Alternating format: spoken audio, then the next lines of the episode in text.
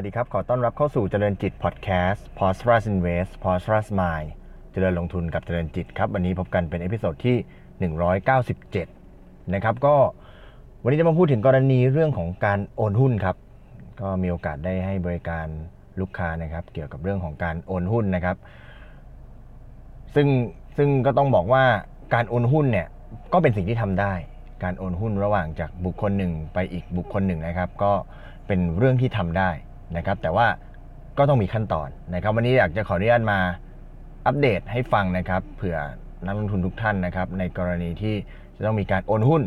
จะทำอย่างไรนะครับ ต้องเรียนอย่างนี้ก่อนครับ สมัยก่อนเนี่ยก่อนหน้านี้เนี่ยทางตลาดหลักทรัพย์เนี่ยเเปิดโอกาสให้นักลงทุนแต่ละท่านเนี่ยสามารถโอนหุ้นได้อย่างอิสระเลยนะครับ คือต้องต้องบอกก่อนว่าสมัยนี้เนี่ยการ จัดเก็บหุ้นของนักลงทุนแต่ละท่านในพอร์ตเนี่ยส่วนมากก็จะเป็นลักษณะของแบบไม่มีใบหุ้น หรือที่เรียกว่า scripless scripless นะครับ scripless นะครับก็คือเป็นไม่มีใบหุ้นมีหุ้นที่โชว์อยู่ในพอร์ตเท่านั้นเองเพราะฉะนั้นมันก็อยู่บนระบบออนไลน์อยู่แล้วนะครับเพราะฉะนั้นในสมัยก่อนเนี่ยทางตลาดหลักทรัพย์เนี่ยก็เปิดโอกาสให้นักลงทุนเนี่ยที่จะสามารถโอนหุ้นได้ อย่างง่ายดายด้วยการที่เพียงแต่ ส่งคำส่งแบบฟอร์มนะครับ หรือว่าแจ้งกับทางโบรกเกอร์ที่ดูแลอยู่นะครับ แจ้งกับบริษัทหลักทรัพย์ที่ดูแลอยู่ที่ดูแลพอร์ตของท่านอยู่นะครับ อาจจะมีการเซ็นเอกสารนิดหน่อย หรืออาจจะมีการเสียค่าธรรมเนียมบ้างนะครับ ก็สามารถโอนจากนักลงทุนท่านหนึ่ง ไปยังนักลงทุนอีกท่านหนึ่งได้ จะโบรกเดียวกันก็ได้ หรือจะคนละโบรกก็ได้ สามารถโอนได้อย่างค่อนข้างอิสระและก็ง่าย นะครับเพราะฉะนั้นการโอนหุ้นเปลี่ยนมือไปมาเนี่ยก็สามารถทำได้โดยง่ายนะครับหรือแม้กระทั่งการถ้าเป็นลักษณะของหุ้นที่ไม่ใช่ skip less แต่เป็นใบหุ้น ก็สามารถทำได้เพียงแต่ว่า สลักหลังเปลี่ยนชื่อ แล้วก็นำไปโอนเข้าพอร์ตของอีกคนหนึ่ง โดยที่อาจจะมีเอกสารนิดหน่อย เช่นเดียวกันเอกสารประกอบนิดหน่อยเช่นเดียวกัน แต่ก็สามารถทำได้ที่โบรกเกอร์นั้นๆ ที่ดูแลท่านอยู่เลยนะครับอันนี้ เป็นสิ่งที่เกิดขึ้นในอดีตในช่วงที่ผ่านมานะครับแต่ว่าปัจจุบันนี้นะครับทางตลาดหักทรัพย์เองก็มีความเข้มงวดมากขึ้นนะครับมีความเข้มงวดมากขึ้น ในเรื่องของการโอนหุ้นเนี่ยเมื่อสักครู่นี้ได้พูดถึงว่ากรณีการโอนหุ้นเนี่ยทำได้โดยง่ายด้วยการที่ว่าเนื่องจากหุ้นเป็น scripless แล้ว สามารถที่จะแจ้งโอนจากลูกนักลงทุนท่านหนึ่ง ไปนักลงทุนอีกท่านหนึ่ง ได้ทันที แล้วมันก็จะไปแบบระบบออนไลน์นะครับอาจจะใช้เวลาสัก 1 วันหรือ 2 วันก็ตามแต่ มันก็สามารถโอนไปได้ โดยง่ายนะครับ แต่สมัยนี้นะครับไอการโอนแบบง่ายแบบนี้เนี่ยทางตลาดทรัพย์เปิดโอกาสให้โอนได้อยู่เฉพาะ 2 กรณีเท่านั้นนะครับ เฉพาะ 2 กรณีเท่านั้น 1 คือโอนกันระหว่างสามีภรรยาที่จดทะเบียนตามกฎหมายนะครับ โอนได้เฉพาะสามีภรรยาที่จดทะเบียนตามกฎหมาย ซึ่งในการโอนเนี่ยก็จะต้องมีการสอบถาม นอกเหนือจากการ ส่งแบบฟอร์มตามโบรกเกอร์เหมือนกับสมัยก่อนแล้ว เช่นเคยนะครับ ก็จะต้องมีการสอบถามหลักฐานเรื่องของการเป็นสามีภรรยาตามกฎหมายด้วยนะครับ อันนี้คือกรณีแรกสามารถโอนแบบสามีไปภรรยาหรือภรรยามาสามีนะครับ โดยมีการขอหลักฐานเพิ่มเติม อีกกรณีหนึ่งคือ พ่อแม่โอนให้ลูกนะครับ พ่อโอนให้ลูก แม่โอนให้ลูก โอนได้นะครับเป็นในกรณีนี้ก็จะมีการสอบถามหลักฐานเพิ่มเติมเช่นเดียวกันในกรณีที่ว่าเป็นพ่อแม่ลูกเออเป็นพ่อแม่หรือลูกกันจริงหรือเปล่า ซึ่งหลักฐานก็จะมีตั้งแต่ตัวทะเบียนบ้านใช่ไหมครับ ที่จะมีบอกว่าคุณพ่อคุณแม่เป็นใครนะครับ หรือว่าเเรื่องของใบเกิด ก็มีสอบถามกันถึงขั้นนั้นก็มีเหมือนกันนะครับ เพราะฉะนั้นเนี่ยถ้าเป็นสามีภรรยาที่จดทะเบียนตามกฎหมายนะครับ หรือว่าเป็นพ่อแม่ให้ลูก ก็สามารถโอนได้แบบโดยง่ายนะครับ คือ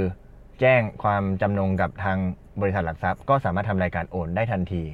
นะครับ กรณีนี้เนี่ยไม่นับรวม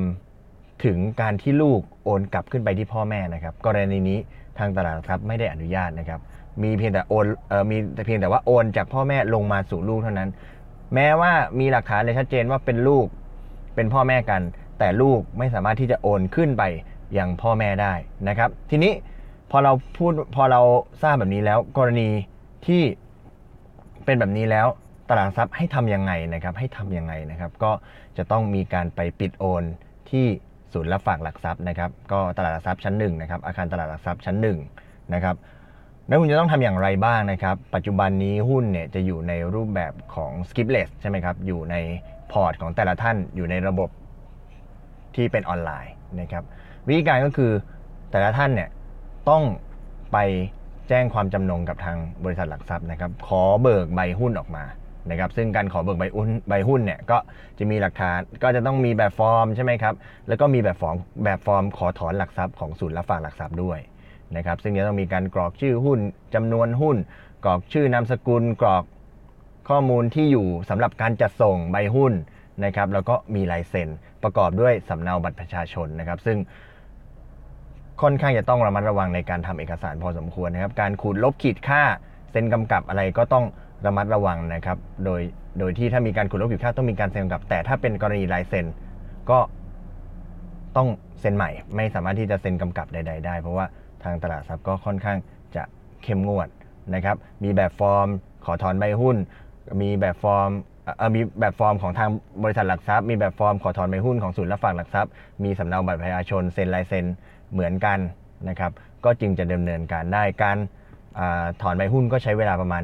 1-2 สัปดาห์นะครับ แล้วทางอ่าตลาดทรัพย์ผ่านทางโบรกเกอร์เนี่ยก็จะมีการจัดส่งทางไปรษณีย์นะครับ จัดส่งทางไปรษณีย์ไปที่อ่านักลงทุนที่ทำการถอนใบหุ้น ก็จะได้ใบหุ้นที่มีชื่อของนักลงทุนออกมา มีจำนวนหุ้น เสร็จแล้วจะโอนหุ้นทำอย่างไรนะครับ ก็ ผู้ผู้ผู้โอนนะครับ ถ้าถ้าสามารถไปได้นะครับ ผู้โอนกับผู้รับโอนนะครับ ก็สามารถที่จะไปทำรายการพร้อมกันที่ตลาดหลักทรัพย์นะครับ ติดบัตรประชาชนตัวจริงไปด้วยนะครับ ก็ทางตลาดทรัพย์ก็มีแบบฟอร์มให้เซ็น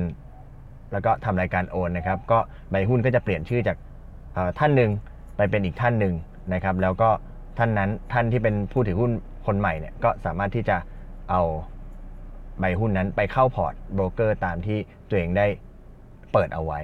นะครับกรณีที่ผู้โอนไม่สามารถที่จะไปทำรายการได้ทำอย่างไรนะครับ ทางตลาดหลักทรัพย์เขาก็เปิดโอกาสให้คนที่เป็นผู้รับโอนเนี่ยเป็นคนไปทำนะครับ ก็ต้องเตรียมเอกสารทุกอย่างไปให้ครบถ้วนนะครับ และสำคัญก็คือจะต้องมีสำเนาบัตรประชาชนกับบัตรประชาชนตัวจริงของผู้โอนไปด้วยนะครับ เพราะฉะนั้นผู้รับโอนไปทำแทนได้นะครับ เพราะว่าผู้รับโอนจะเป็นคนเซ็นเอกสารทั้งหมด แต่ว่า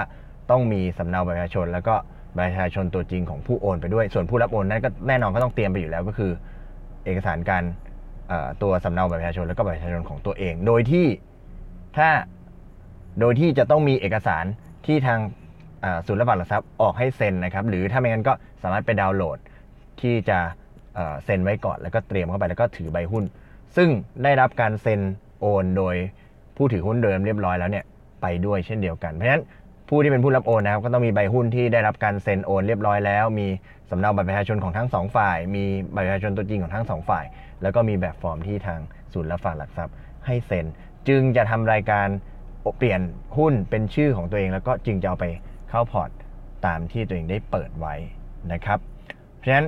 วันนี้เนี่ยเราก็มีโอกาสได้มาทบทวนนะครับ คือตัวผมเองก็ได้มีโอกาสทำรายการ แล้วก็บางทีก็มีโอกาสได้ไปสอบถามข้อมูลจากทางตลาดหลักทรัพย์นะครับ ก็ ก็มีข้อมูลประมาณนี้ ก็อยากจะมาแชร์ให้ฟังนะครับทวนอีกทีหนึ่งนะครับ การโอนหุ้นแบบที่เป็น skipless นะครับที่โอนแบบแจ้งความจำนงกับโบรกเกอร์แล้วโอนได้ทันทีเนี่ยได้เฉพาะกรณีสามีภรรยาที่จดทะเบียนถูกต้องตามกฎหมายนะครับ แล้วก็คุณพ่อคุณแม่โอนให้ลูกนะครับ ลูกโอนกลับไปที่คุณพ่อคุณแม่ไม่ได้ หรือแม้กระทั่งจะเป็นญาติพี่น้องอะไรกัน ก็จะไม่ได้ทุกกรณีนะครับ ในส่วนของการไปทำรายการโอน ก็ไปทำรายการโอนได้ที่ตลาดหลักทรัพย์นะครับ ถอนใบหุ้นออกมาก่อนนะครับ ถ้าถอนใบหุ้นออกมาแล้ว ผู้โอนสะดวกก็ไปพร้อมกันนะครับ กับผู้รับโอนไปทำรายการให้เสร็จภายในวันเดียว แล้วก็ได้รับใบหุ้นใบใหม่ไป หรือถ้าไม่สะดวกนะครับ ผู้โอนก็เตรียมเอกสารหลักฐานทุกอย่างเซ็นโอนหุ้นให้เรียบร้อย เตรียมเอกสารทุกอย่างมอบให้กับผู้รับโอน ไปทำรายการที่ตลาดหลักทรัพย์เช่นเดียวกัน ก็จะได้หลักทรัพย์เป็นชื่อตัวเองแล้วก็ไปเอาเข้าพอร์ตอีกทีหนึ่ง นะครับ ส่วนรายละเอียดเรื่องค่าธรรมเนียม หรือว่าเเรื่องระยะเวลาที่มันอาจจะมีความเหลื่อมล้ำกัน ก็ต้องเรียนผู้ลงทุนท่านที่จะสอบถาม ไปยังบริษัทหลักทรัพย์ที่ดูแลท่านนะครับ ก็จะมีความแตกต่างกันไปในในในบางรายละเอียดนะครับ แต่ภาพรวมก็จะเป็นรูปแบบอย่างนี้ ส่วนหนึ่งก็เป็นส่วนที่ผมดูแลลูกค้าอยู่